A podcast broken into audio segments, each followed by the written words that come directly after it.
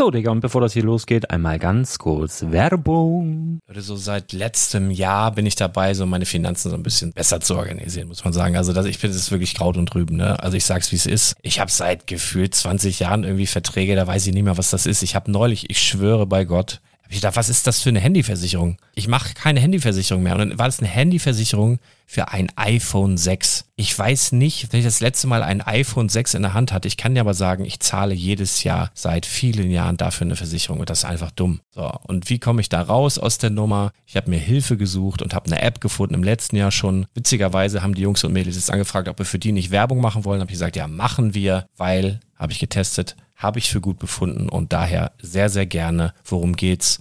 Finanzguru. Finanzguru ist erstmal eine kostenlose App. Die ist auch dauerhaft kostenlos. Es gibt dort so Plusfunktionen. Da kannst du dann für 2,99 Euro pro Monat das Ganze testen. Plusfunktionen sind zum Beispiel, also du hast so Features, kriegst so detaillierte Budgetanalysen, personalisierte Finanztipps, du behältst die Kontrolle über dein verfügbares Einkommen bis zum nächsten Gehaltseingang. Also das sieht in der Praxis so aus, du kannst deine ganzen Konten dort hinterlegen, es muss einmal so verknüpft werden, keine Ahnung, Sparkasse, Volksbank, du kannst aber sogar Kryptokonten hinterlegen, du kannst irgendwelche Aktien, falls du Aktiendepots hast, du kannst alles hinterlegen dort. Und diese App, gerade wenn es um so Sachen geht wie Gehalt oder so, macht auch so Forecasts so ein bisschen. Also die erinnert dich zum Beispiel auch dran, wenn jetzt eine neue Versicherung abbucht oder wenn die App denkt, dass da wieder was kommt, dann kannst du das überprüfen. Und wenn da irgendwas irgendwas aufploppt, also bevor es abbucht und da irgendwas aufploppt und du sagst, ah, das wollte ich aber nicht oder das wollte ich schon lange kündigen, dann kannst du in der App per Fingertipp sozusagen rechtssicher sogar dort Verträge kündigen.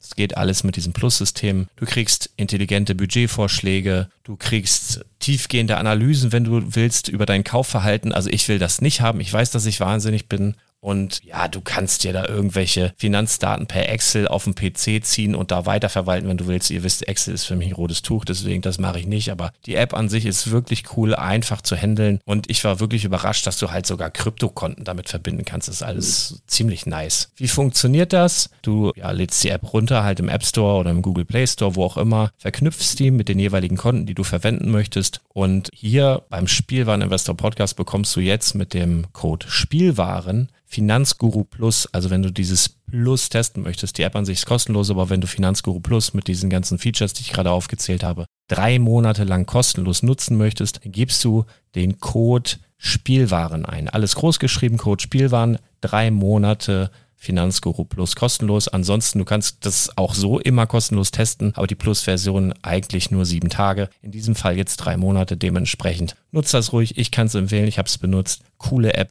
Und ja, mir bleibt nur zu sagen, räum deine Finanzen auf, da hast du mehr Spaß, kannst du mehr Lego kaufen. Hau rein. Wenn du das Ganze nochmal nachlesen möchtest, findest du die ganzen Infos dazu und den Link. Und natürlich wie immer in den Show Notes. Das war's mit der Werbung. Herzlich willkommen zum Spielwareninvestor Podcast. Deutschlands Nummer 1 zum Thema Toy Invest. Spielen reale Rendite mit Lego und Co. Ja, hallo und schön, dass du wieder dabei bist. Mein Name ist Lars Konrad und ich bin der Spielwareninvestor. Und mit mir heute hier mal wieder der Chris, den erreiche ich im Urlaub. Schön, dass du trotzdem für uns Zeit hast. Moin, Chris. Ich grüße alle. Servus aus dem Allgäu. Ja, servus. Ja, servus. Ja, schön, schön, ist schön. Wie kommt man da drauf? Also ich, ich mehr und so ist da ja nicht, ne? Wieso fährt man da? Nee, das, das, das war tatsächlich das? eine sehr spontane Buchung. Ähm, eigentlich hatten wir Holland im Visier. Wir wollten einmal eine Center Parks Anlage ausprobieren und äh, hatten ein, zwei Tipps ah. von äh, Michael bekommen von Promobrix, weil der zwei, drei Empfehlungen ausgesprochen hat und äh, über die Center Parks Seite sind wir dann tatsächlich auf den äh, neuen Park hier im Allgäu gekommen. Ja, Samstag gebucht, Montag hingefahren, ganz spontan. Und, und ist schön. Ja, die Anlage ist schön, die, die Umgebung kennen wir eh, weil wir fast jedes Jahr im Allgäu sind und ähm, ja, haben auf jeden Fall ein, zwei spannende Sachen erlebt, auch im Lego-Bereich. Also falls du hier mal im äh, Lüneburger Bereich gibt es auch einen Center Park, also Bispingen oder so. Das ist direkt neben dem Heidepark und dann bist du hier auch quasi vor der Tür. Ich habe da auch neulich, äh, waren tatsächlich ein paar, die da Urlaub gemacht haben und dann mich äh, bei oder in Badobrick, in Badowik bei Badobrick besucht haben. Die haben gesagt, da gibt's halt gerade auch eben Corona-mäßig so ein paar Einschränkungen, ne? dass du dann äh, Schwimmzeiten zugeteilt bekommst und was weiß ich, äh, von dann bis dann gehen kannst und dann auch nicht so lange und so weiter. Ist das bei euch auch so? Ja, genau. Also ähm, du hast nur eine garantierte Schwimmzeit und ansonsten musst du dich quasi zwei Stunden vorher anmelden und darfst dann zweieinhalb Stunden im Schwimmbad bleiben. Hm, ja. Naja, ja, aber geht. Und die Kinder haben Spaß, das ist die Hauptsache. Ja, sehr, sehr schön. Äh, wie lange geht dein Urlaub noch? Wir, ähm, ja, ich muss Samstag wieder ganz normal Nachtschicht machen. Das heißt, die Kinder bleiben noch ein bisschen länger in Bayern und ich komme dann am Dienstag wieder zurück und dann fahren wir nochmal ins Legoland. Ach, cool. Spaß haben und einkaufen. quasi Spaß für die ganze Familie. Schönes Stichwort, auch einkaufen, kommen wir bestimmt gleich auch nochmal dazu. Das ist ja zumindest, ich weiß nicht, inwieweit du das ausführen willst, aber du hast ja zumindest mir schon ein paar gemeine Sachen erzählt, äh, die mich ja. ein bisschen neidisch gemacht haben. Können wir bestimmt drauf eingehen. Und was machen wir heute? Ansonsten, äh, ja, ich denke mal die Kommentare der der letzten Folge, die wir gemeinsam aufgenommen haben, abarbeiten, denn das waren einige und teilweise sehr ausführliche mit sehr, sehr vielen Fragen. Ähm, ja, wenn du nichts dagegen hast, würde ich sagen, dass wir die einfach mal vorlesen, vielleicht mal so durcharbeiten, weil da auch ein paar interessante Fragen dabei sind, die bestimmt auch mehrere Leute interessieren würden. Ja, genau. Ne? Also wir verschieben die ähm, Flut der Karibik-Serie noch um eine Woche oder um zwei und machen heute quasi mal so eine FAQ-Runde und ich hoffe, dass wir alle Fragen beantworten können. Vorab ähm, rechtliche Fragen. Ich kann das alles nach gutem Wissen und Gewissen beantworten, aber wir dürfen keine Rechtsberatung machen in jeglicher Hinsicht. Ja. Ne? Also viele Sachen sind Sachen entweder für den Rechtsanwalt oder den Steuerberater, aber aus meiner persönlichen Erfahrung kann ich natürlich plaudern. Genau, das kann man machen, aber wirklich wirkliche Tipps für jeden Einzelnen, auch äh, steuerliche Tipps oder mach dies, mach jenes, äh, dürfen wir auch gar nicht. Also das ist tatsächlich verboten. Genau. Ja, äh, ich würde es einfach mal anfangen mit dem Kommentar von Tore. Das war, glaube ich, der erste, wenn ich das jetzt hier richtig sehe. Äh, und der ist sehr ausführlich. Ähm, soll ich das mal vorlesen oder möchtest du gern? Nö, du hast eine sehr schöne mach, Lesestimme. Mach, ja, das ist super. Also, pass auf. Tore schreibt. Ein also sehr kannst du direkt bei den, bei den, bei den äh, Fragen anfangen.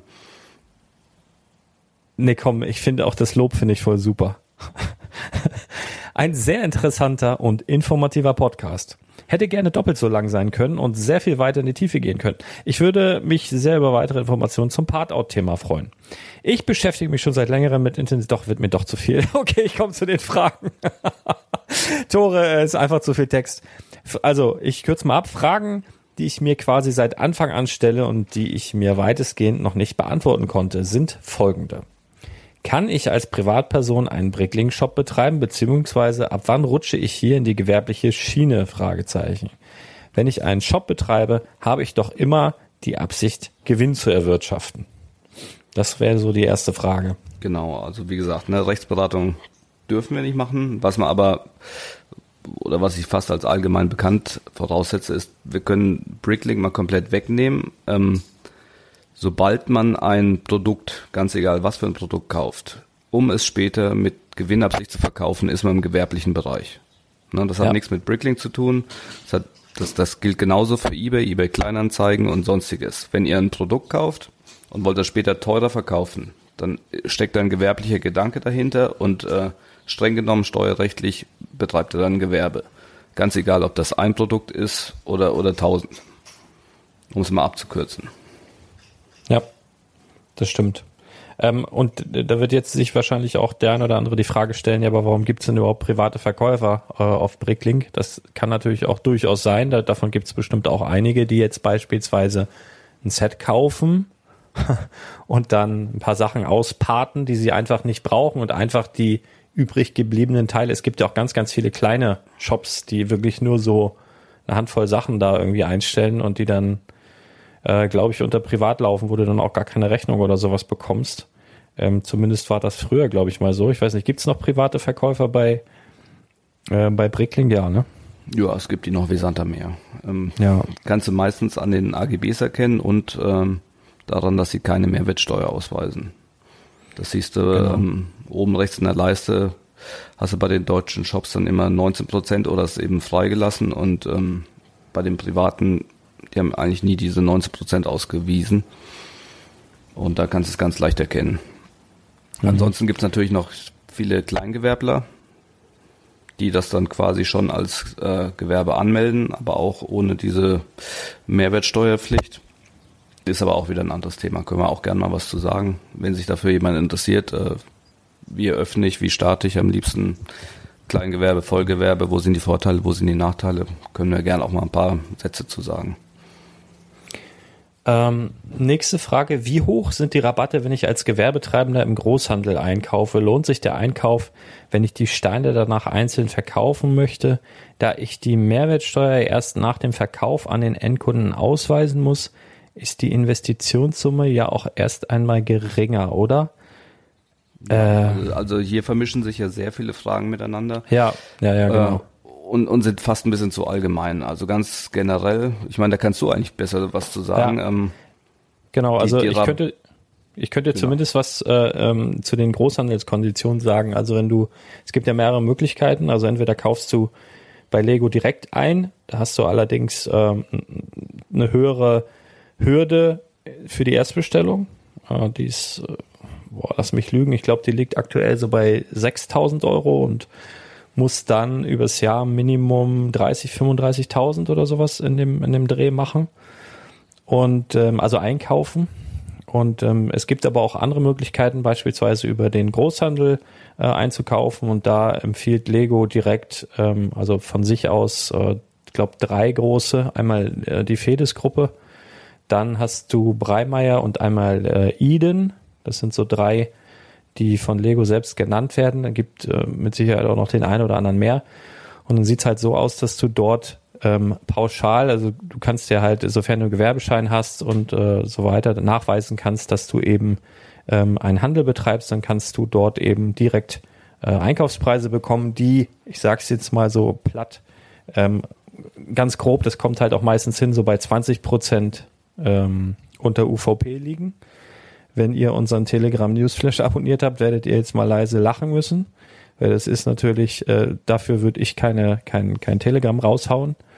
Und ähm, dann gibt's halt die Möglichkeit, dass du dich quasi als Händler bei Lego direkt ähm, registrieren lässt. Also selbst wenn du nicht bei Lego direkt einkaufen willst, sondern über den Großhandel einkaufen willst, musst du trotzdem einen Fragebogen ausfüllen, wo einige Dinge abgefragt werden, wo du unter Umständen Vertreterbesuch bekommst. Äh, aktuell nimmt Lego nicht so gern Online-Händler äh, in diese Berechnung mit rein, so wie ich das verstanden habe, sondern ähm, überwiegend äh, müsstest du ein Einzelhandelsgeschäft haben.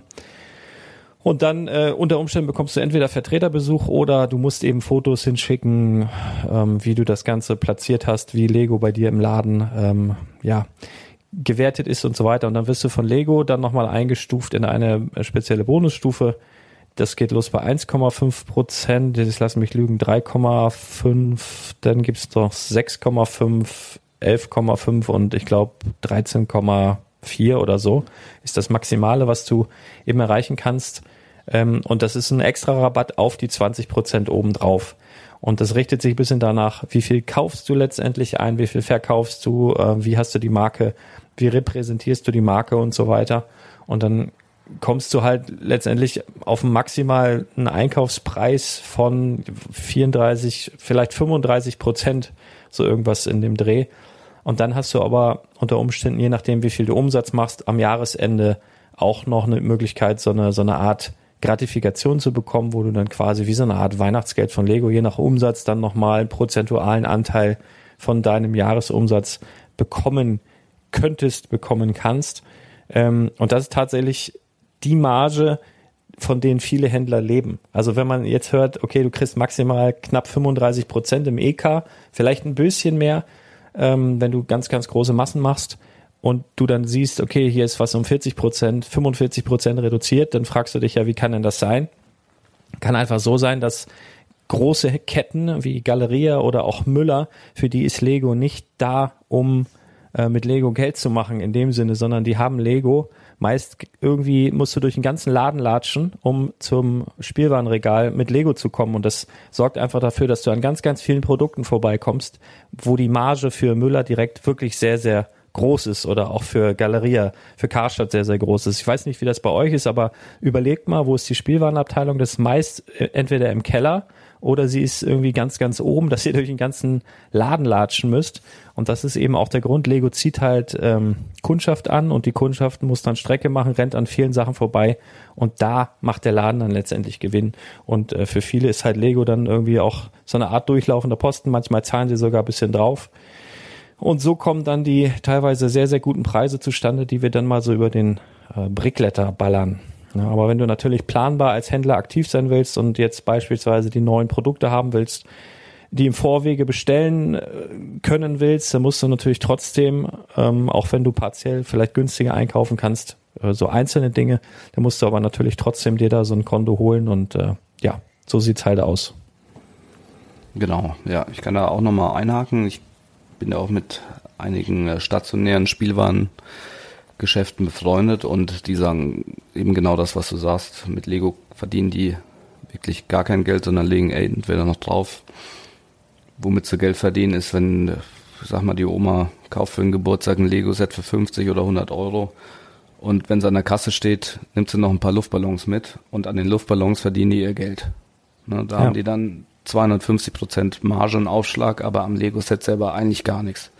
Durch die wirklich knappen äh, Konditionen, also wie gesagt, diese, diese 33, 34 Prozent, die du nennst, ähm, die sind ja schon mit allen Knebeln und, und wirklich mit dem Maximalrabatt. Das heißt, die müssen eine Online-Präsenz haben nach Vorgabe von Lego, die müssen eigene Regalplätze haben, die müssen das Lego an zwei verschiedenen Stellen in ihrem Spielwarengeschäft haben, die müssen gewisse Schaufensterstellen haben und die Deko genauso, wie es der Lego-Vertreter vorgibt. Und wenn sie das genau. nicht machen, gibt's nicht diesen Rabatt. Also das ist wirklich hammerhart, was Lego da voraussetzt. Und äh, dann sagen sie, na dann kommt die Kette und bietet direkt ein Set zum Release mit 30, 35, 40 Prozent an. Ja, da haben die keine Chance, die Kleinen. Ja, das stimmt. Also das ist ja auch der Grund, warum ich äh, bei Bardo Brick tatsächlich dann mir so das ein oder andere dann einfallen lasse. Weißt du, dass ich alte Sachen habe oder ganz spezielle Dinge, die es eben nirgendwo anders gibt, dass es überhaupt äh, den Kunden dann halt auch bei mir reinlockt, äh, dass halt überhaupt jemand kommt. Also muss ich halt irgendwo dann auch abgrenzen. Wo man natürlich große Rabatte äh, bekommt, wo natürlich die Marge viel, viel größer ist, äh, wo man jetzt zum Beispiel auch mal hinterfragen kann, warum der Held der Steine jetzt Kobi und was weiß ich mit anbietet wenn man das jetzt mal nimmt, da hast du natürlich massive Rabatte. Ne? Also wenn ich da jetzt gucke, da ist, kann ich auch alles einkaufen über den Großhandel, ist gar kein Problem. Das vertreibe ich bei mir im Laden nicht. Das mag ich auch nicht. Ich respektiere aber beispielsweise Kobi, ähm, weil die selber eigene Ideen haben, weil sie eigene Lizenzen haben und so weiter. Ähm, ich habe zum Beispiel jetzt für einen für eine Kundin, die so Straße weiter wohnt, die wollte unbedingt einen Trabant-Bausatz von Lego haben. Ich sag, gibt's nicht, hier gibt's von Kobi, kann ich dir bestellen, wie du sagst das weiter. das habe ich jetzt gemacht und dann bestellst du halt so ein, so ein Trabi da irgendwie für einen Fünfer und den kannst du dann verkaufen zwischen 10 und 15 Euro. Ne? Da träumst du bei Lego von, von solchen Margen. Und äh, aber bei, bei solchen Herstellern ist das natürlich dann schon durchaus drin. Ne? Und wenn du dann, in, in, also siehst ja in vielen Spielwarenläden dann auch, dass sie eben neben Lego oder eben jetzt auch mittlerweile diese alternativen Sachen haben. Das ist natürlich, was Wertstabilität angeht und äh, wirklich äh, Rendite und sowas auf lange Sicht nicht so das Ding. Aber so äh, ne, für den kurzen Umsatz, für einen normalen Spielwarenhändler äh, mit Sicherheit dann auch interessant. Verstehe ich auch, ne? interessiert mich halt nur persönlich überhaupt nicht. Ja. Genau. So, die nächste Frage. Ähm, ich lese jetzt mal vor. Wo liegen die verborgenen Kosten, wenn ich einen Brickling-Shop betreibe? Hohe Versandkosten in bestimmte Länder, Probleme durch den PayPal-Käuferschutz, Brickling-Provision etc. So, also erstmal, es gibt keine verborgenen Kosten bei Bricklink. Ja. Ja, Bricklink hat die äh, Provision ganz klar ausgewiesen. Die sind aktuell circa bei drei Prozent und die sind sogar noch so fair, wenn du Bestellungen hast über einen gewissen Limit, sagen wir 1000 Euro, 1500, dann gehen die Prozente sogar noch nach unten. Das sind die einzigen Kosten, die bei Bricklink anfallen. PayPal-Kosten, Porto-Kosten und alles ist, ist ja wieder abhängig von euch. Bietet ihr das an, bietet ihr das nicht an? Also zum Beispiel bei uns, wir ähm, legen alle Portokosten einfach um auch klar deklariert. Und dann nehmen wir einfach die DRL ähm, Kosten, die sind transparent für den Kunden und die muss der Kunde bezahlen. Also da entstehen keine zusätzlichen Kosten. Ansonsten hat man natürlich noch PayPal-Gebühren, wenn man PayPal als Zahlungsart gibt, aber PayPal-Gebühren sind ja auch ausgewiesen, also es ist auch in dem Sinne keine versteckten Kosten. Oder mhm. ihr sagt eben, äh, bei mir kann man nur mit Überweisung zahlen, dann kommen auch keine weiteren Kosten auf euch zu. Ansonsten können wir natürlich nochmal ganz kurz auf die PayPal-Kosten angehen. Ähm, bei Bricklink verkauft ihr ja nicht nur national, sondern vor allen Dingen auch international. Sprich, es bestellen viele, zumindest bei uns, viele aus Amerika, aus China, aus Australien. Und äh, bei PayPal ist so, je weiter das Käuferland von deinem eigenen Land weg ist, desto höher sind auch die PayPal-Kosten. Sprich, wenn jetzt ein deutscher Kunde bei uns bestellt, fallen 2, irgendwas Prozent an. Wenn Australier, Chinese bestellt, sind das 5,5 Prozent. Das sollte man vielleicht wissen, wenn man dann irgendwann mal international agiert.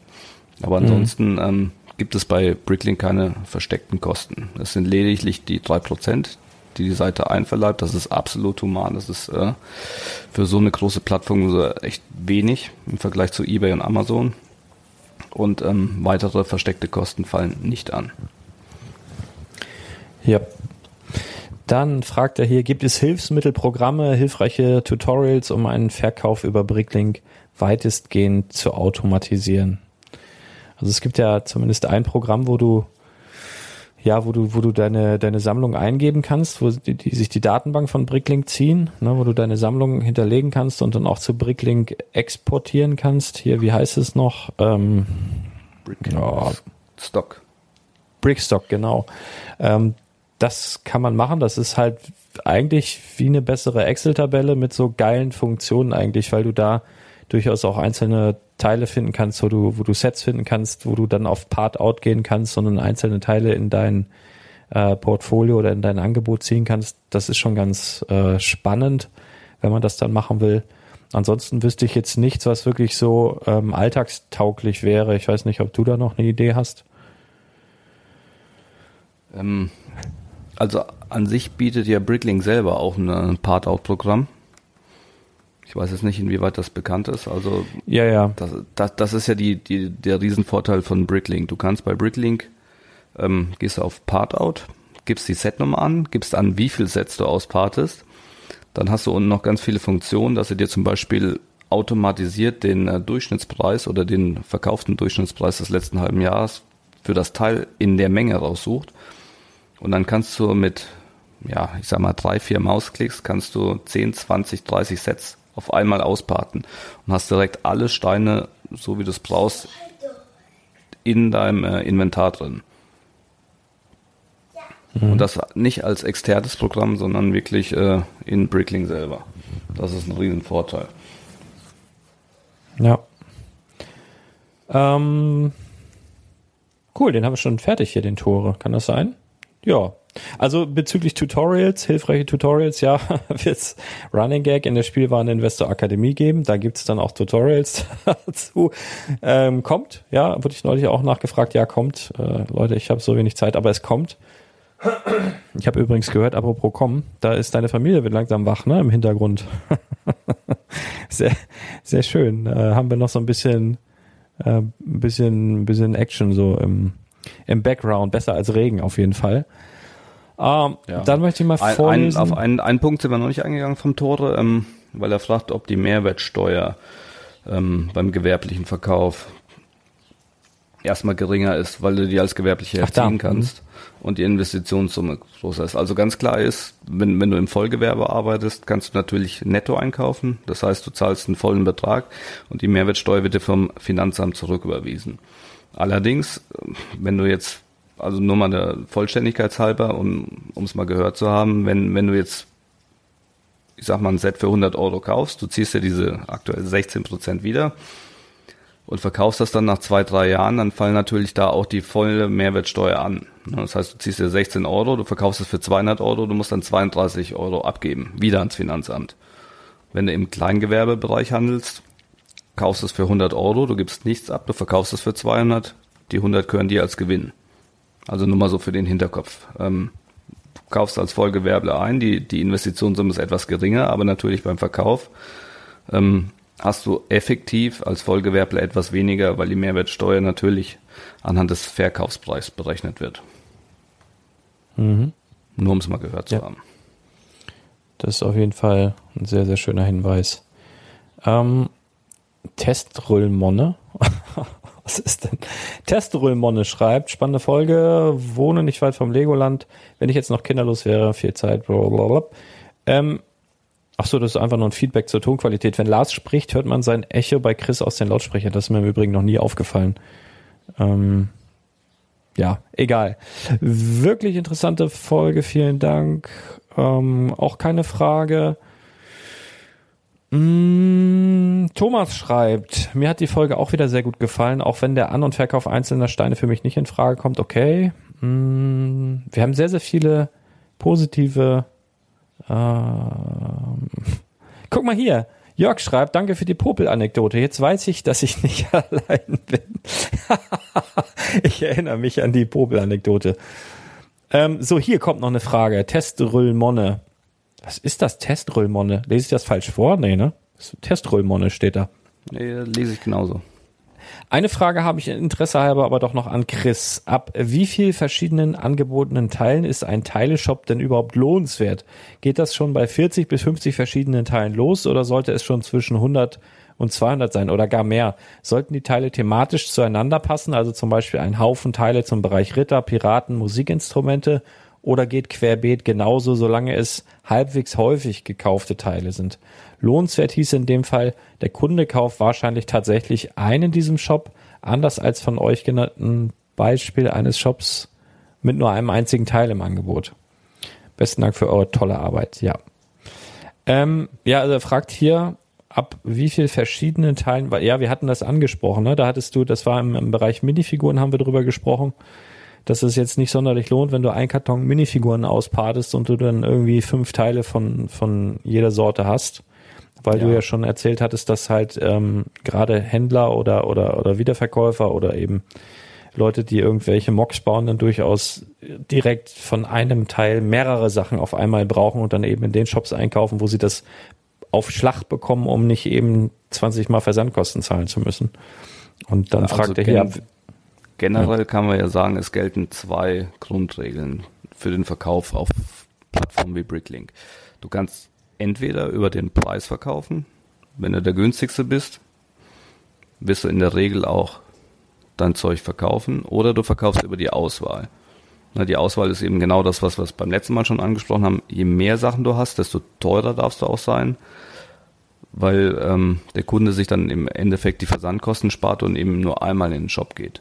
Wenn du wenig Teile hast, ähm, solltest du von deinem Preisniveau relativ günstig sein, um eben auch attraktiv zu sein im Wettbewerb. Das sind die beiden Sachen. Ähm, ansonsten kann man nicht sagen, äh, es lohnt sich erst ab 40, 50 1000 Teilen verschiedenen, sondern es kommt wirklich darauf an, wie, wie ist das Preisgefüge in dem Fall. Also wir brechen es mal runter auf ein einziges Teil. Ähm, der, der Brick einmal 16 in der Technikreihe. Das ist der Lochbalken. Das ist eigentlich ein relativ beliebter Artikel. Könnt ihr auch im Legoland kaufen. Der kostet im Legoland quasi mit den Rabatten ungefähr 40, 45 Cent. Der geht bei Bricklink immer relativ stabil für einen Euro. Wenn ihr jetzt euch nur auf diesen einen Artikel konzentriert und den eben nicht zu dem Durchschnittspreis von einem Euro, wie wir ihn verkaufen, sondern sagt, boah, mir, mir langt das, wenn ich den für 60 Cent oder 65 Cent verkaufe. Aber ihr habt diesen einen Artikel in Massen, dann wird früher oder später ein Händler kommen, der euch alle wegkauft. Auch wenn ihr nur den einen Artikel habt. Weil ihr dann über den Preis geht. Und ansonsten mhm. macht es natürlich immer Sinn, wenn ihr sagt, äh, ich habe jetzt von einem Artikel nicht so viel, aber dafür eine hohe Bandbreite, dass es thematisch es muss nicht zusammenpassen, es hilft aber auf jeden Fall. Ne? Wenn ihr euch jetzt, ich würde jetzt gar nicht auf Bereich Ritter oder Piraten sondern sagen wir, ihr beschränkt euch auf Minifiguren. Ne? Ihr fangt jetzt an und stellt Minifigurenteile ein. Köpfe, Kopfbedeckung, Haare, Füße.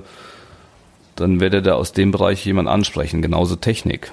Ne? Das ist immer ziemlich viel Arbeit und mühselig, ganzen Technikelemente einzustellen, aber es gibt eben viele Mocker, die bauen sich im Technikbereich was zusammen. Und wenn ihr jetzt nur Technik in dem Brickling-Shop habt, zu einem akzeptablen Preis werdet ihr eure Käufer finden. Ne? Also ja. generell Auswahl und Preis, das sind die beiden Sträubchen, an denen ihr drehen könnt, um die Kunden zu gewinnen. Was mir jetzt gerade noch einfällt, äh, ich war ja vor zwei Wochen in Billund und habe ja da diese, diese Überraschungspakete gekauft, womit ich dich neidisch gemacht habe und du dich fürchterlich gerecht hast, äh, sprechen wir nachher auch noch.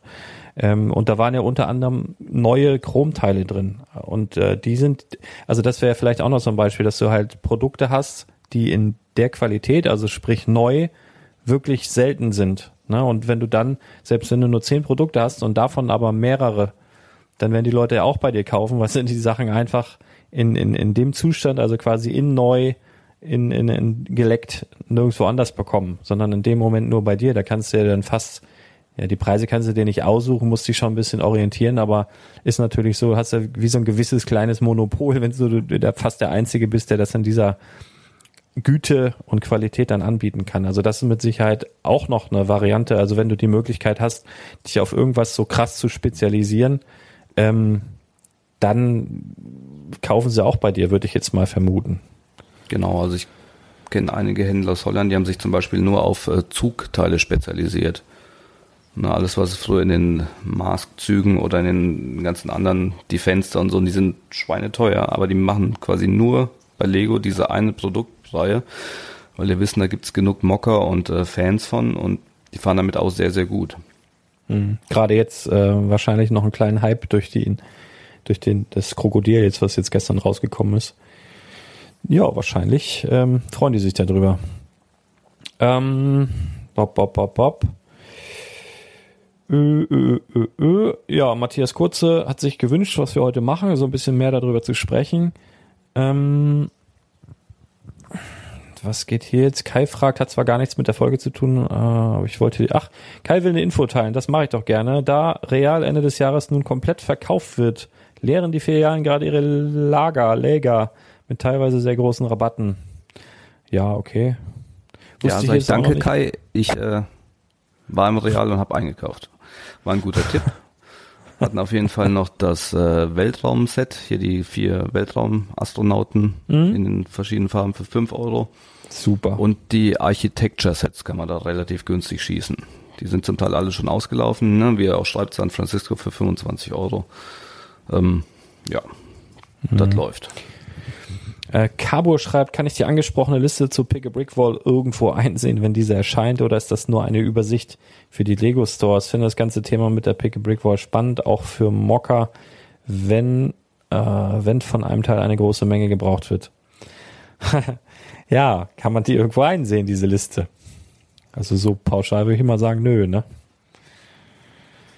Also, ähm, wenn du die Liste irgendwie in die Finger bekommst, dann hast du schon einen sehr guten Kontakt zu Lego weil die kriegen wirklich äh, nur die Stores oder die Shops, die an Pick a Brick angebunden sind.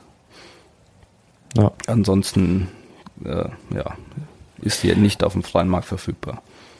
Also du kannst ja mal versuchen, mal so, mal so als Tipp, ähm, wenn du das Gefühl hast, du bist in einem Lego-Laden, in einem Lego-Lädchen oder in einem Spielwarenladen, wo du denkst, okay, die haben hier richtig Ahnung von Lego, die haben vielleicht Sets da stehen, die die du sonst nirgendwo siehst und vielleicht auch eine Auswahl an Einzelsteinen, dann kannst du die ja mal so in einer ruhigen Minute beiseite nehmen, mal fragen, ob die dann, ob du da nicht auch an größere Mengen von verschiedenen Steinen kommen könntest. Wäre einfach mal eine Idee, vielleicht hast du ja Glück. Hm. So, Daniel Disch schreibt, ähm, ach komm, das lese ich vor. So, da ich dich da ich dich, euch bis vor einem Monat noch gar nicht kannte, möchte ich euch nun auch mal ein Feedback geben. Wie geil seid ihr bitte? Genau die richtige Mischung aus Fachwissen und einen an der Waffel haben. Das musst du sein. Und viele mehr. Richtig geil. Ich freue mich auf jede neue Folge, wobei ich eher auf Minifiguren und Lego aus bin. Ja. Die, ach so, die letzte Magic-Folge finde ich aber auch ganz interessant. Ähm, wie kommt man in die Pay-Gruppe von was? Pay-Gruppe? Ach so, das ist Magic. Keine Ahnung, da musst du den Patrick bitte mal einmal schreiben. Äh. Jetzt kommt hier noch eine Frage. Hm. Nee, Frage hat er nicht, war ja aber sehr nett. Äh, liebe, lieben Dank, Daniel, für diesen Kommentar. Äh, Josef hat noch eine Frage. Super spannende Folge. Mich würde interessieren, ob es dann sicher ist, bei Bricklink einen gewerblichen Shop zu öffnen. Ich habe hier schon lange viele nützliche Teile rumliegen, die ich gerne verkaufen würde. Aber es gab doch eine große Abmahnwelle bei Bricklink. Aus diesem Grund habe ich mich nicht getraut, dort einen Shop zu öffnen. Mich würde es sehr freuen, wenn ihr was dazu sagen könntet, als ob man mit, äh, als ob man mit Abmahnung oder anderen Schwierigkeiten rechnen muss. Ja gut, also das musst du halt, das hat ja mit Bricklink nichts zu tun. Es gibt ja, wenn du irgendwo im Internet unterwegs bist, äh, es gibt ja wirklich so A-Löcher, die sich wirklich auf sowas spezialisiert haben, die ja gar nichts anderes machen, als irgendwelche kleinen Fehlerchen irgendwo zu suchen und dir dann eine Abmahnung zu schicken, die leben davon. Das sind meist so ziemlich erfolglose Anwälte, die sonst nichts auf die Kette kriegen, die sich dann äh, ja auch eine Nische gesucht haben sozusagen. Ähm, ja, ich, also da ich muss glaube, auf, auf was der Josef anspricht, ist die äh, die angebliche Abmahnwelle die war zwischen 2018 und 2019 zum ja. Jahreswechsel, wo, wo bei Bricklink quasi massiv auch die Shops erstmal rausgegangen sind, weil sie Angst hatten. Ähm, was ich dazu sagen kann, ich bin ja seit, glaube acht Jahren auf Bricklink und ähm, bin auch sehr vernetzt mit, mit den größeren Shops innerhalb von Deutschland und auch äh, weltweit. Und ich kenne keinen einzigen, der abgemahnt wurde. Ähm, mhm. wir, wir haben zumindest in unserem Händlernetzwerk sogar mal gemutmaßt, ob das nicht eventuell eine Ente war von einigen großen Shopbetreibern, um beim Weihnachtsgeschäft weniger Konkurrenz zu haben. Nichtsdestotrotz, es kann sein, aber das ist dann so, wie der Lars sagt, dass äh, sobald du online unterwegs bist, musst du dich an gewisse Regularien in Deutschland halten. Sprich, du musst die AGBs sauber ausführen, du musst gewisse Textbausteine oder Informationen in deinem Impressum einfach haben und dann bist du sicher. Wenn, wenn du davon keine Ahnung hast und aber trotzdem ähm, gern einen gewerblichen Shop betreiben würdest, kann ich empfehlen, den Händlerbund. Auf jeden Fall. Mitglied werden. Und ähm, die stellen dir dann komplett rechtssicher die AGBs zusammen und aktualisieren die auch ständig. Was bei Bricklink zur Unsicherheit geführt hat, ist die sogenannte, äh, jetzt muss ich überlegen, ich glaube Bottom-Lösung heißt das.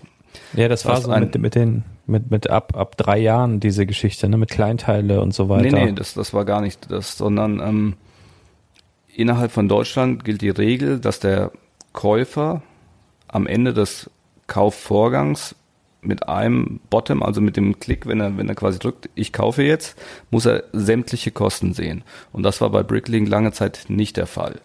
Nämlich, ähm, du hast bei Bricklink eine Bestellung gemacht, verbindlich. Und danach hat der Verkäufer dann die, sag mal, PayPal-Gebühren, die Handling-Fees, die Versandkosten und sowas hinzugeführt und hat dir dann eine Rechnung geschickt. Und das ist eben jetzt nach, dem gängigen EU-Recht nicht legal gewesen, sondern wenn du auf Kaufen drückst, dann musst du sämtliche Kosten sehen. Das hat Bricklink aber so weit umgestellt, dass du als Verkäufer den Instant Checkout machen kannst.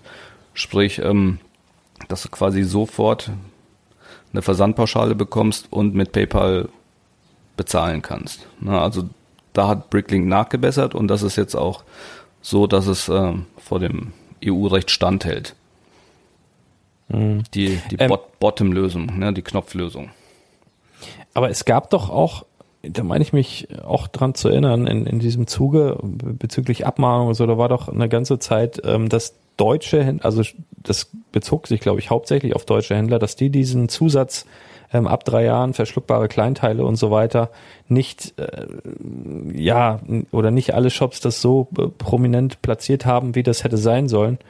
Ähm, das fiel mir nämlich damals auf, weil dann ganz viele Shops geschlossen hatten und als sie dann wieder offen hatten, hatte irgendwie jeder so eine Grafik oben in seinen äh, Shop-Header reinkopiert ich glaube, da hatte das auch ein bisschen mit zu tun. Also weiß ich gar ja, nicht. Ja, also das war, war im Endeffekt genau das, ähm, als diese angebliche oder tatsächliche, man weiß es ja nicht, Abmahnwelle losging, dann wurde in den Foren natürlich wild diskutiert, warum wurde abgemahnt, was war der Grund und äh, zwei Sachen wurden eben hauptsächlich diskutiert. Einmal diese Bottom-Lösung, die es eben nicht gab und einmal ähm, dieser Warnhinweis, wobei meines Wissens und wie gesagt, das also eigentlich würde ich am liebsten gar nichts dazu sagen, aber normalerweise reicht's, wenn du in das Paket, wenn du es versendest, äh, den Hinweis mitlegst, äh, Achtung, verschluckbare Kleinteile. Ich weiß es nicht, ob das jetzt online so präsent sein muss, aber ist auch egal. Es, Bricklink hat auch in dem Fall nachgebessert. Bei jeder Rechnung steht unten dieser Warnhinweis. Und äh, im Bezahlvorgang ist es bei den deutschen Seiten auch so, dass du eben diesen Warnhinweis und dieses Bild ne, mit dem dreijährigen durchgestrichen, das ist alles eingefügt. Also von ja. dahingehend ist äh, Bricklink rechtssicher. Und was Abmahn gefährdend ist, ist eben, wenn du deine AGBs, dein Impressum, wenn du das nicht auf dem neuesten Stand hältst. Mhm. Ja, das stimmt. Aber, aber mir da selber man, ist ja. kein Bricklink-Händler bekannt, der abgemahnt wurde. Das heißt nicht, dass es keinen gibt, aber wir kennen sehr viele und wir kennen keinen, der tatsächlich abgemahnt wurde. Da bist du auf eBay und eBay Kleinanzeigen auf jeden Fall viel gefährdeter unterwegs. Ja. Ja, aber dann mit dem Händlerbund auch für eBay und eBay Kleinanzeigen äh, wirklich gute Anlaufstelle, wo du wirklich vergleichsweise günstig dann äh, die AGBs äh, und äh, Impressumsvorlagen und sowas erstellen kannst. Die haben, glaube ich, auch so einen Generator, wo du halt so deine, wo du angibst, was machst du, wo verkaufst du und so weiter, machst du ein paar Klicke und dann kannst du dir solche Sachen schon relativ günstig dann äh, downloaden, bist auch in einem Verteiler drin, wo dann, also E-Mail-Verteiler, wo dann die neuesten ähm, Rechtsentwicklungen und sowas. Die haben so einen Newsletter, der super interessant ist. Also das kann man schon empfehlen. Äh, empfehlen. Da ist Preis-Leistung äh, sehr, sehr gut.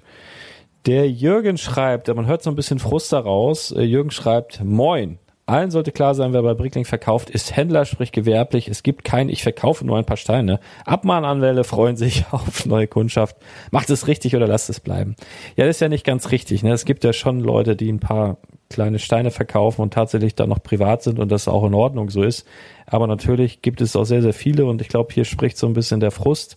Das hat ja nicht Brickling äh, exklusiv, sondern es gibt halt sehr, sehr viele, die eben auch auf eBay ähm, ja, angeben, sie sind privat und dann steht da so Disney Schloss, ich, ich löse meine Sammlung auf, Disney Schloss, äh, fünf verfügbar oder, oder, oder sowas. Das gibt's halt auch. Äh, das ist dann ärgerlich, äh, so gerade für so Händler äh, wie mich dann auch, wo du halt ganz andere Kosten hast, wenn du einen Shop betreibst oder sowas. Ähm, ja, das, das, das ärgert halt schon, weil du halt auch als Händler andere Kosten hast in Bezug auf äh, eventuelle Rückgaben und so weiter. Also das hört man hier raus, aber es gibt durchaus, haben wir vorhin eingangs auch besprochen, durchaus private Verkäufer auch auf Bricklink und auch auf eBay natürlich, die eben auch tatsächlich unter privat laufen, wo das so passt. Aber ja. Genau. Ähm, so, dann haben wir noch, ach guck mal hier, Lars. Ich war's nicht. Hallo ihr zwei. Das war ein super Podcast, zwei tolle Podcaster und ein spannendes Thema, über das ich noch viel mehr hätte erfahren wollen. Speziell interessieren Themen wie das Finden von Sets zum Ausparten, wie man rechtssicher einen Brickling-Shop betreibt, wie man die Einzelteile verschickt. Ach guck mal, wir haben ja fast alles schon angesprochen, aber Einzelteile verschicken, Klammern Luftpolsterumschlag, Teile nochmal in einen Zipperbeutel oder ähnliches und wie die internationalen Sendungen und Zahlungen so klappen. PayPal, Versicherung beim Versand und Kosten. Vielen Dank für alles. Macht weiter so viele Grüße, Lars. Das vielleicht nochmal ein interessantes Thema, was man nochmal anreißen könnte. Also wie, wie du Sets zum Ausparten findest. Ähm, du ja. kannst das ja... sind ja auf jeden Fall wieder sehr, sehr viele Fragen auf einmal. Ja. Willst du, willst du mal loslegen? Bist okay, noch da? Pass auf, ich fange mal an ja. mit dem, äh, ja. wie, finde, wie finde ich Sets ähm, zum Ausparten. Wenn mhm. du bei Bricklink auf äh, Market gehst und die Leiste unten drunter anguckst, da steht einmal äh, ein Price Guide Link. Da müsst ihr mal draufklicken. Und dann äh, seht ihr zwei Felder, in denen ihr eine Setnummer einfügen könnt, nämlich einmal View Price Guide Info und einmal Part Out Value. Es geht ja auf Part Out Value und ich sage jetzt mal ein Beispiel 71717 geht da drauf. Und dann seht ihr auf einen Klick, was euch das Set in Einzelstein bringt. Und zwar in zwei Tabellen. Einmal Average of the Last Six Months Sale, das heißt die Teile, die tatsächlich im letzten halben Jahr verkauft wurden. Und einmal Current Items for Sale Average, das heißt Teile, die aktuell im Durchschnittspreis angeboten werden. So dieses 71717 ist jetzt ein nagelneues Ninjago-Set, das habe ich für mich entdeckt. Habe das jetzt auch äh, 400 Mal geordert, weil das wirklich toll ist von dem Einzelsteinpreis.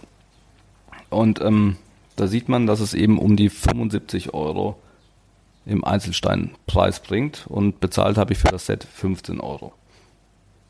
Mhm. Und das Ganze ja, das ist, ist, eben mit, mit, mit einem Klick. Ansonsten, wie findet ihr das? Ihr müsst tatsächlich schon über über diesen Part-Out gehen und dann wird euch das eben angezeigt. Und ansonsten halt nach Gefühl könnt ihr ausprobieren. Wenn, wenn Set genau. viele tolle Minifiguren dabei hat, ist das schon immer so, so, so ein bisschen so ein Indiz, weil die relativ teuer sind und, und den, den Gesamtbetrag nach oben drücken. Und ansonsten, ja, keine Ahnung, also wenn viel Grau dabei ist, wenn viele Einzelsteine dabei sind, Minecraft-Sets lohnen sich auch ganz oft, weil die einfach äh, diese Basic-Steine haben, die es bei Lego sonst eigentlich kaum noch zu kaufen gibt. Ähm, wie gesagt, jagt's durch diese Maske durch und dann ähm, könnt ihr euch einen guten Durchschnittspreis errechnen. Was eigentlich nie Sinn macht, ist, ein Set einmal zu kaufen, um es auszuparten. Dann habt ihr unheimlich viele Teile und von ganz vielen Teilen nur ein oder zweimal. Ne? Das heißt, wenn ihr die zum Verkauf irgendwo vorsortiert, ne, macht ihr das am besten mit, mit einem Werkstattmagazin oder sonst irgendwie, habt ihr ganz, ganz viele Kästchen besetzt und in jedem äh, Kästchen liegt dann nur ein Teil drin, das lohnt sich nicht. Ne? Also so ein, so ein Richtwert für einen Brickling-Händler ist eigentlich ähm, so viel individuelle Teile wie in einem Set sind, so, so viele Sets solltest du am besten auch holen, damit sich rechnet. Mhm. Und wenn, mhm. wenn das zu viel ist, dann zumindest 20 oder 30.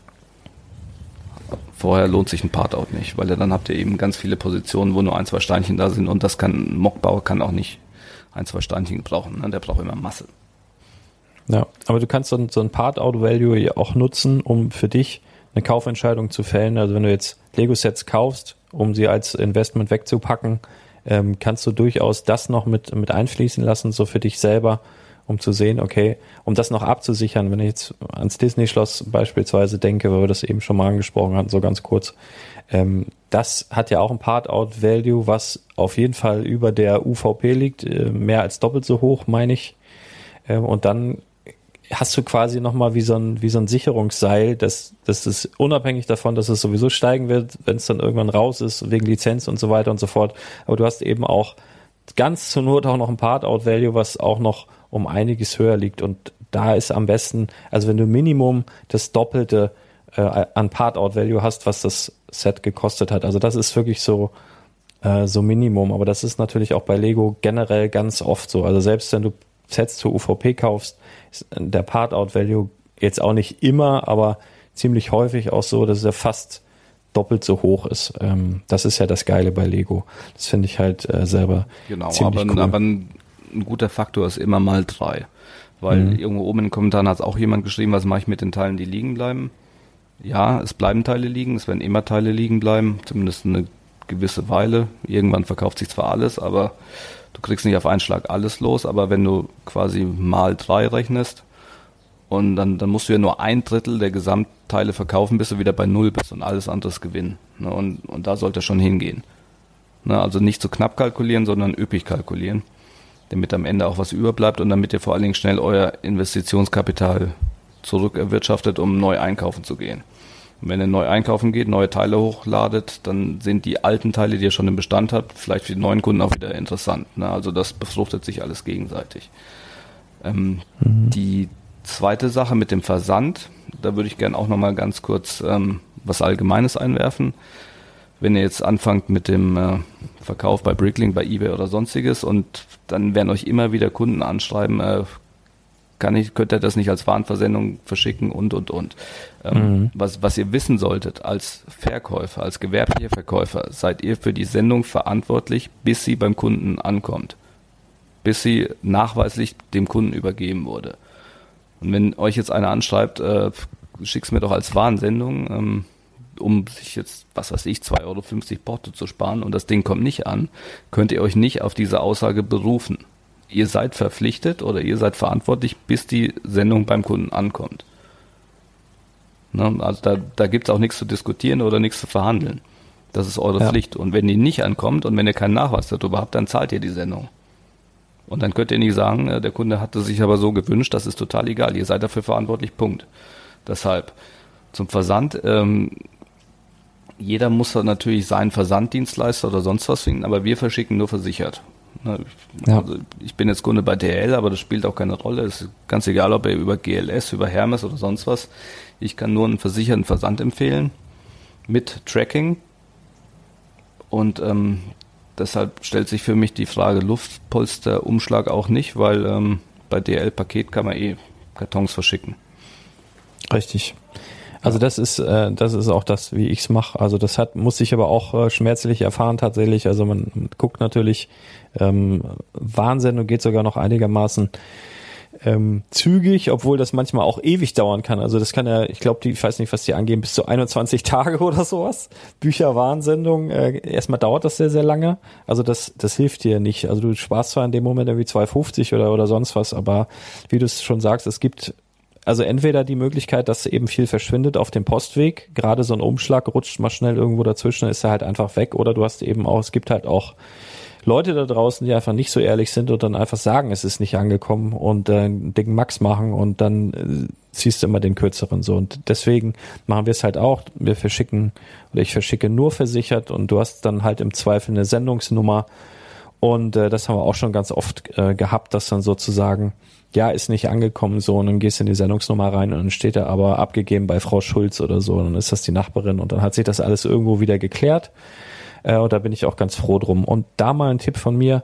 Ähm, ihr könnt ja, selbst wenn ihr relativ kleine Mengen verschickt und ihr handelt gewerblich, könnt ihr eigentlich bei allen Versanddienstleistern handeln noch. Also es die, ihr könnt zwar auf der Webseite Preise einsehen und die gelten auch, wenn ihr diese annehmt. Ihr könnt aber auch das Telefon in die Hand nehmen und dort einfach anrufen. Und ein Tipp von mir einfach mal ähm, guckt euch an, mit welchem Versanddienstleister ihr am liebsten verschicken würdet und fangt erstmal mit allen anderen an, da den besten Preis rauszuhandeln. Das heißt, wenn ihr am liebsten mit DHL verschicken wollen würdet, fangt ihr erstmal an mit GLS, mit was weiß ich, Hermes und DPD zu telefonieren und versucht dann meinetwegen bei DPD einen guten Preis rauszuholen, ruft dann bei Hermes an und sagt denen, ey, DPD hat euch aber den und den Preis genannt und dann sagen die unter Umständen, ja, gehen wir mit und machen euch ein Angebot noch günstiger. Und ganz zum Schluss geht ihr dann zu dem Händler ähm, eures Wunsch, also euren Wunschhändler. Das nennt man so Butner auch. Du gehst da nicht mit leeren Händen hin, sondern du hast was in der Hinterhand,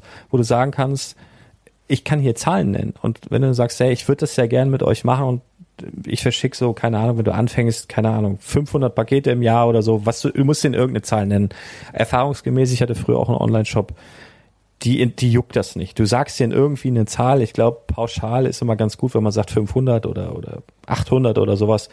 Ich habe das noch nie gehabt, dass sie sagen, selbst wenn du das nicht erreichst, erinnere ich mich noch an meine ersten Online-Shop-Jahre, dass sie dann rummaulen und sagen, das wird jetzt teurer sondern geht da mit einer gewissen Zahl an Paketen, die ihr im Jahr verschickt, selbst wenn ihr das nicht wisst. Nehmt einfach Minimum 500 und fangt dann an zu sagen, ja, ich habe aber den Preis und der sollte dann auch stimmen tatsächlich. Im Zweifel wollen die nämlich auch äh, in der Mail sehen, dass ihr dieses Angebot habt von Hermes zu dem und dem Kurs. Und dann gehen sie es vielleicht nicht ganz mit, aber werden euch auf jeden Fall äh, so ein bisschen entgegenkommen. Und ihr könnt ja auch als relativ kleiner Händler schon wirklich im Vergleich zu normalen Privatkundenpreisen wirklich attraktive Versandpreise aushandeln. Und dann kannst du natürlich, wenn du über so Plattformen wie eBay verkaufst, kannst du, wenn du das möchtest, auch die normalen Versandkosten, die der Privatmann vielleicht kennt, ja, für ein Paket. Ich weiß gar nicht, wo die jetzt liegen. 6,99 oder so. Oder was kostet ein Paket? Weiß ich gar nicht, was ein Privatpaket kostet. Aber es ist relativ teuer, wenn du in eine Filiale gehst. Wenn du willst, kannst du sowas ja sogar angeben und machst dann da beim Versand auch noch Gewinn. Ja, das ist, das kannst du natürlich machen wenn du dann nur 4,50 Euro für ein Paket bezahlst oder so. Also das geht, auch wenn du relativ kleine Mengen hast, dass du eben bei solch großen Versanddienstleistern dann durchaus schon handeln kannst. Das kannst du mal versuchen. Genau, zwei Punkte würde ich noch gern einfügen. Jetzt gerade, weil wir schon mal von DRL sprechen, was viele nicht wissen. Wenn ihr als gewerblicher Händler einen äh, Geschäftskundenvertrag bei DRL macht, wird die Mehrwertsteuer mit ausgewiesen. Das heißt, ihr habt einen Netto- und einen Bruttobetrag. Wenn ihr Kleingewerbler seid, könnt ihr euch die Mehrwertsteuer aber nicht ziehen.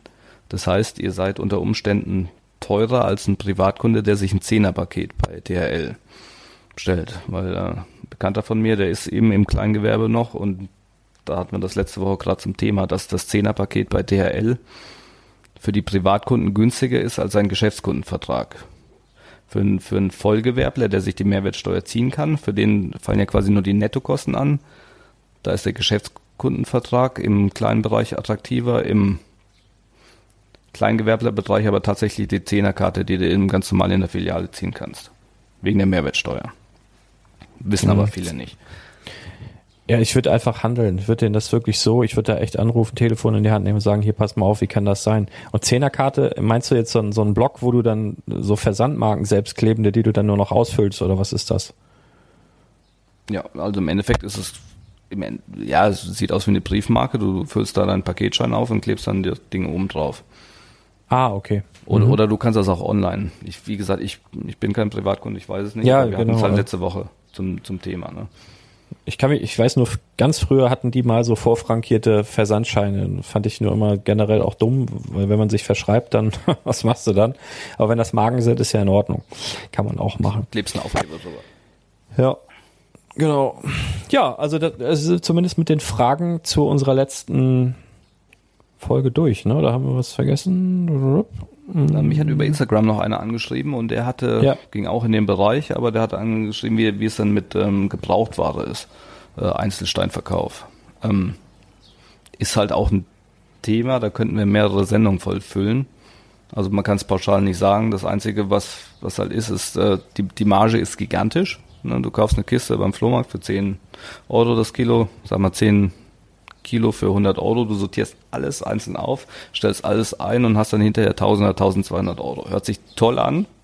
Ist auch toll, wenn du es dann verkauft hast, aber der Zeitaufwand, den du verbringst, die Sachen zu sortieren und die Sachen einzustellen, weil du ja dann alles meistens nur noch ein, zwei, dreiteilig hast, ist gigantisch. Ja. Vor allen Dingen, du musst ja auch aussortieren, du musst ja auch unter Umständen reinigen, weil da irgendwer mal einen Leder Cola reingekippt hat oder, oder Zähne drin liegen oder Steine oder, oder sonst was. Also Genau. Das muss also, man mögen. Ja, also es gibt bei ähm, beim Verkauf gibt es eben noch, noch wesentlich mehr Faktoren wie nur mein Einkaufspreis und mein Verkaufspreis. Ähm, aber wie gesagt, das ist auch eine Sache, da können wir gerne mal eine gesamte Sendung zu machen, ähm, was dann alles mit reinspielt, wenn, wenn man einmal groß denkt und wenn man einmal groß wird. Weil dann sind es eben nicht nur ich kaufe mir ein Set für Betrag X und verkaufe für Betrag Y, sondern dann fallen viele, viele, viele Punkte und viele Kostenfaktoren und, und Sachen, die man quasi mit in die Kalkulation werfen muss, rein. Aber ähm, das wäre ein Thema für eine eigene Sendung. Mhm. Mhm. Ja, also zumindest sind wir jetzt äh, mit den Fragen durch. Äh, ich würde dich bitten, einfach nochmal zu erzählen, womit du mich so die letzten anderthalb Tage ein bisschen genervt hast. Beziehungsweise ich war echt neidisch. Ähm, Na, genervt hast mich hoffentlich nicht. Ich wollte dich eigentlich erfreuen. Ja, ja äh, es, ich, es, ich, ich habe mich total für dich gefreut. Also ich kann, ich kann schon gönnen. Aber wenn das so Sachen sind, die ich so selber, selber so gerne hätte, ging es mir wahrscheinlich so wie dir äh, vor zwei Wochen, als ich dir diese ganzen alten Teile geschickt habe, diese neuen, und du wirklich kurz überlegt hast, ob du noch nach Billund fährst. so ging es mir. Ich habe gestern gedacht, ob ich sonst mal in, ins Allgäu fahren soll. Ähm, ja, erzähl doch mal, was du da gemacht hast. Ja, also ähm, wie gesagt, hier, wir sind hier im Allgäu und hier ist alles äh, noch recht ländlich und überschaubar. Und das Schöne hier ist, es gibt in den ganzen Dörfern noch alteingesessene Spielwarengeschäfte. Also alles, was es im Kölner Bereich nicht mehr gibt. Entschuldigung. Da haben wir ja nur noch Kette. Und ähm, ja, wenn wir die Zeit finden, dann schlendern. Also ja, wir nicht, sondern ich. Meine Frau hat da keine Lust zu. und die Kinder mittlerweile auch nicht mehr. Ähm, ja, ich habe jetzt mittlerweile sechs oder sieben Geschäfte durch und die haben zum Teil halt noch wahnsinnig alte Sachen im Regal liegen. Jackstone, X-Force, ähm, Bionicle, alte Bahnsachen und ähm, ja, macht natürlich Spaß, da einzukaufen. Und im Einladen, das, das hatte ich dir ja vorgestern auch erzählt, ähm, war ich, habe ich auch noch äh, von Superheroes ein paar ganz tolle Sets, wo, wo du allein die Iron Man Figur schon 80 Euro bringt, gekauft. Und war dann auch äh, am Schnacken mit dem Verkäufer, war, war sehr nett, älterer Herr. Und sagte, ja, wie, wie sieht's denn aus? Habt ihr vielleicht noch was im Lager, was Altes? Und äh, na, ich bin da auf der Suche immer. Und äh, hatte mir fast das Herz gebrochen. Er sagte, kommen Sie leider drei Tage zu spät. Ähm, am Samstag war hier ein äh, sogenannter Aufkäufer, und er hat den ganzen alten Plunder mitgenommen. Ich sage, ja, was denn für ein alter Plunder? Ja, Star Wars Sets, die schon seit zehn Jahren im Regal sind. Die wollte keiner haben. Hat er alles oh. mitgenommen für 4000 Euro. Oh. oh. oh. Ja, also genau, wenn, wenn ja. du das da jetzt hörst, mir das Herz ein bisschen geblutet. Ja, also vielleicht hört ja derjenige jetzt gerade zu und freut sich sehr, doppelt und dreifach, äh, dass er dir dann zuvor gekommen ist. Dann bitte mal in die Kommentare schreiben. Äh, schöner Move auf jeden Fall. Ja, also das ist natürlich so so der Everyman's Dream, ne? Also das ist, äh, weiß ich auch noch damals. Ähm, zu Masters of the Universe Zeiten, das, das wäre so mein absoluter Wunsch gewesen, ein alt eingesessener Spielwarenladen und die dann vielleicht irgendwas noch auf den, auf dem Dachboden haben aus den 80ern oder so. Aber du hast mir auch noch Bilder geschickt, also es waren ja wirklich Läden, wo ja wirklich dann nicht viel ging. Ne? Also du hast ein Regal, mir ein Foto von einem Regal geschickt mit DuckTales-Figuren. Also wirklich original die, die DuckTales-Serie, ich glaube Ende der 80er, Anfang der 90er hier in Deutschland. Und dann halt die ganzen Charaktere, ne? Onkel Dagobert, Donald, Tick, Trick und Track, ähm, Daisy und alle, also so als Püppchen von Simba, aber neu, also verpackt, OVP im Regal stehend, voll die Zeitreise. Also das Bild hat mich auch total gefreut. Ähm, und sowas ist natürlich, ah, das würde ich echt schnipsen und dann so diese ganzen kleinen Lädchen, bub, bub, bub. Also das wäre, ah, das ist wie so eine, wie so eine schöne Zeitreise. Ähm, und, und dann zwar auch noch, wahrscheinlich noch zu den, zu den äh, UVP-Preisen von damals, beziehungsweise die haben wahrscheinlich einfach D-Mark dann auf Euro umgeschrieben oder so. Äh, tatsächlich nicht, die waren alle reduziert auf zwei Euro. Oh, Boah, ey. oh, das ja, ist. Habe ich dann auch mitgenommen. Nee, aber was, was auch noch, äh, wo wir tatsächlich den größten Kuh mitgelandet haben, das hätte keiner gedacht, weil wir wollten eigentlich nur ein Eister kaufen, war in äh, Müller-Filialen hier. Die sind anscheinend auch, äh, ja, die haben auch sehr viele Altbestände, zum Teil Reduzierung von 60 Prozent bei Sets und äh, also dann da vorbeigekommen sind, gab es auch so eine so eine riesen Wühlkiste mit Polybags. Die waren alle ähm, also ich glaube, die Polybags haben Euro gekostet und ein paar bestimmte sogar 50, 50 Cent. Also Emmet mit dem, mit dem Herz aus der Movie 2 Serie, jetzt hat 50 Cent gekostet und äh, der 10, 10% Rossmann-Gutschein ging auch noch. Dann ging das Ganze runter auf 45 Cent und man hat pro Set ja noch einen Aufkleber bekommen für die, äh, für die, diese Flaschenaktion, die es im Moment bei Müller mhm. gibt. Da haben sie uns direkt eine ganze Bonrolle mitgegeben, weil wir so viel gekauft haben. Also äh, werden wir demnächst auch Flaschen im Angebot haben. oder, oder ich gebe sie dir für deinen Laden, die kannst du dann da verschenken. Du, das ist, äh, ja, das ist gar nicht so schlecht, äh, das Produkt. Ne? Also das ist wirklich so eine Flasche, die, glaube ich, im, im Lego Store bestimmt 10, vielleicht 12 Euro kosten würde. Also das ist so eine, so eine Trinkflasche für Kids mit oben der Verschluss ist so ein, so ein einmal eins, so, ein so, ein so, ein, so ein Nupsi. Also gar nicht, gar nicht übel. Also von daher, ähm, ja, schön. Schöne Aktion. Ich freue mich sehr, sehr für dich. Ähm, bei Müller ist ja tatsächlich auch so, dass die wirklich, ähm, da musst du Glück haben. Ne? Also du kannst jetzt nicht sagen, die haben jetzt hier gerade äh, beim Müller, was weiß ich, Polybags für 80 Prozent reduziert oder so, sondern ähm, das ist ja hier, äh, wir haben in Lüneburg auch einen Müller oder in, in Hamburg und überall. Und das ist teilweise einfach komplett unterschiedlich, wie die Sachen da verkauft werden. Und ich habe auch immer den Eindruck, dass die Mitarbeiter dort auch einen gewissen eigenen, äh, ja, einen Eigenantrieb entwickeln dürfen. Also die, was ich so bemerke, was sie dann räumen sie halt auch mal was aus den Regalen raus und fahren es dann nach hinten und äh, wenn man die dann anspricht, sagen, ja, wir dekorieren um und äh, also die dürfen schon so ein bisschen machen, wie sie wollen und teilweise dann eben auch anscheinend reduzieren, wie sie wollen, wenn das sowieso schon abgeschrieben ist oder so. Keine Ahnung. Ähm, ja, aber das ist natürlich wahnsinnig gut, äh, der Preis. 50 Cent für ein Polybag, 45 Cent für ein Polybag ist, ähm, das ist pervers, ähm, pervers gut. Ja, herzlichen Glückwunsch dazu. Freut mich super. Freut mich sehr. Bin, bin sehr, sehr glücklich. Toll. Ganz, ganz toll. Ich werde gleich auch nochmal zum Müller.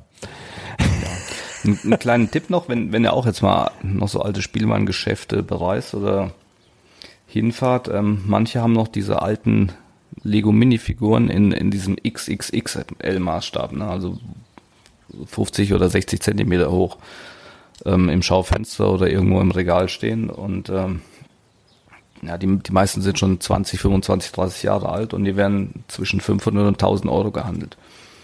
Also wenn er da mal lieb fragt, da hatte ich auch schon den einen oder anderen Glückstreffer, dass man dann mal für 50 oder 100 Euro so eine Figur kaufen kann, weil das ist eh nur ein Deko-Element und die sind auf dem Zweitmarkt, wenn er den richtigen Liebhaber dafür findet, auch sehr gefragt und sehr, sehr teuer. Ja, da gibt's ja einige sehr seltene, ne? Ja. Ähm, das stimmt. Aber du kannst auch Glück haben, mal für 350 sowas äh, zu bekommen, aber die sind wirklich, äh, wirklich äh, teuer. Aber ich musste gerade an, an Mischa denken. Ich glaube, der hat ja mal die Story erzählt, wie er in einem ähm, in einem Toys R Us da, Fulda-Ecke, äh, fast täglich reingelaufen ist und die Leute genervt hat, ob sie nicht eine von diesen Figuren verkaufen wollen. Und das aber, glaube ich, bis heute nicht geschafft hat. ähm, ja, also die, die sind halt wirklich relativ selten, weil Lego das seit Jahren auch nicht mehr gemacht hat. Also Playmobil hat es ja öfter mal gemacht, dass sie so riesige Figuren auch verkauft haben tatsächlich. Ne? Playmobil hat ja so, so Metafiguren auch verkauft, äh, wirklich in Spielwarenläden und von Lego gab es ja, das halt nur für an der Metro. Genau, und hier bei uns im, äh, im örtlichen Spielwarenladen, ich glaube, das auch gehört zu weiß ich nicht, zu irgendeiner Kette. Da standen die halt auch. Also es war auch für einen Endkunden. Ne? Die waren, ich glaube, einen knappen Meter hoch und einen Ritter hatten sie da und normale Figuren. Fand ich halt auch irgendwie ganz cool, aber ja, äh, Lego macht eine Holzfigur, die genauso teuer ist, die auch keiner haben will. Nun gut, so ist es. Ja, Mensch, Stunde haben wir schon wieder rum, glaube ich. Vielen ja. Dank für deine kostbare Zeit, äh, sogar aus dem Urlaub, dass du hier für uns äh, dein Fachwissen äh, wieder bereitstellst. Dein Shop ist, glaube ich, aktuell zu, ne? Eben weil du Urlaub machst, kann das sein? Ja, der Shop, der wird auch noch ein bisschen länger zubleiben. Wir ähm, stellen ja gerade ein paar Sachen um und müssen nach dem Urlaub erstmal die, die Quartalszahlen abgeben. Steuerberater, der ruft schon jeden zweiten Tag an und fragt danach. Mhm. Ja, dann also dann viel Spaß da. viel Spaß dabei auf jeden Fall. Im September. Okay, dann machen wir eine riesen äh, Relaunch, äh, Reopen, Super Party mit ganz, ganz tollen Angeboten hier auf dem Podcast. Die teaserst du dann da und dann wissen die Leute ja, gleich, wo sie suchen müssen. sind ja doch lange, lange Ferien und wir wollten auf jeden Fall auch nochmal hoch in den Heidepark. Und ja, äh, echt? War ja, direkt vorbei. Sehr, sehr cool. Ja, da freue ich mich drauf. Steht Der Maugwiese. Auf dem Zeitplan, ja. Cool. Ja, morgen ist auch wieder Freitag. Freitag ist Freitag, 10 bis 22 Uhr. Badoweg, Bieberstraße 3, komm vorbei. äh, ich krieg auch, ähm, mir wurde ja, wird ja einer den, den Lego-Laden tatsächlich komplett nachgebaut aus Lego. Also der hat es ja erstmal nur so, ähm, was heißt nur so, äh, also hier per Stat.io äh, irgendwie gemacht, wo ich so gedacht habe, boah, wie geil. Und ähm, das Ding hat er jetzt, aber ich habe gesagt, bitte, bitte bau mir das, ich möchte das wirklich haben und das Ding hat er jetzt nachgebaut, das kriege ich jetzt auch die Tage, da freue ich mich sehr drauf. Ja, die Bilder habe ich das, gesehen, die sehen wirklich toll aus. Ja, wahnsinnig gut. Es gibt echt Leute, die haben unglaublich viel Talent, was das angeht. Ich noch nicht. Aber es liegt auch daran, dass ich nur mit dem MacBook bisher probiert habe, bei Stat.io was zu werden. Und ich glaube, das macht gar keinen Sinn mit dem Touchpad. Du brauchst am Minimum eine Maus und dann und Zeit vor allen Dingen. Zeit brauchst du auch und die habe ich aktuell nicht so. Vielleicht irgendwann. Ist dann äh, morgen bei dir schon Mauersteintag? Ja, also morgen, also war letzte Woche auch schon tatsächlich. Ähm, ich habe jetzt einen großen Posten, da bist du ja auch nicht ganz unschuldig dran, von verschiedenen Mauersteinen in verschiedensten Farben, auch in wirklich raren Farben, die so auch höchstwahrscheinlich nie in die Pick a Brick Wall in einem normalen Lego Store kommen würden. Und die haben wir jetzt abgepackt in kleinen Tütchen zum Mitnehmen. 50er, 100er Stück, manchmal 200er Stück, auch ein paar Fliesen. Coole Farben dabei. Äh, kommt vorbei. Also wenn ihr so ein Mox-Bauer seid oder sowas oder einfach eine große Wand bauen wollt, auf jeden Fall eine Menge Mauersteine jetzt da. Genau, natürlich Pick a Brick Wall bei uns auch ähm, offen. Beim Lego Store übrigens nicht. Ich habe da gestern mal nachgefragt, weil es ja hieß, dass die jetzt wieder nach und nach geöffnet werden sollen, aber in Hamburg zumindest noch nicht. Bei uns schon. Da kann man dann rein, entweder desinfiziert man sich die Hände vorweg oder man geht da mit Handschuhen bei. Ähm, alles möglich. Genau, und die Steine sind schon abgepackt. Dann seid ihr schnell rein, schnell raus. Na, für die Leute, die keine Zeit haben, habe ich auch ein Herz. Nun gut, wahrscheinlich werde ich auch morgen so ein paar alte Teile aus dem äh, aus dem Legoland einfach mitbringen und damit in die in die Grabbeltonne schmeißen. Vielleicht hat da ja jemand auch Bock drauf, ähm, sich so ein paar alte Teile zu gönnen, falls er irgendwas rebricken will. Alte Teile neu. Paar alte Teile in neu, genau. Das ist ganz wichtig. Also es gab ja auch echt sumpfiges Grau, ne? Also es gab ja früher ein, ein, ein Grauton, der sieht ja sowas von scheiße aus. Ich, also der, der, der ist ja, der sieht ja aus wie, wie Morast.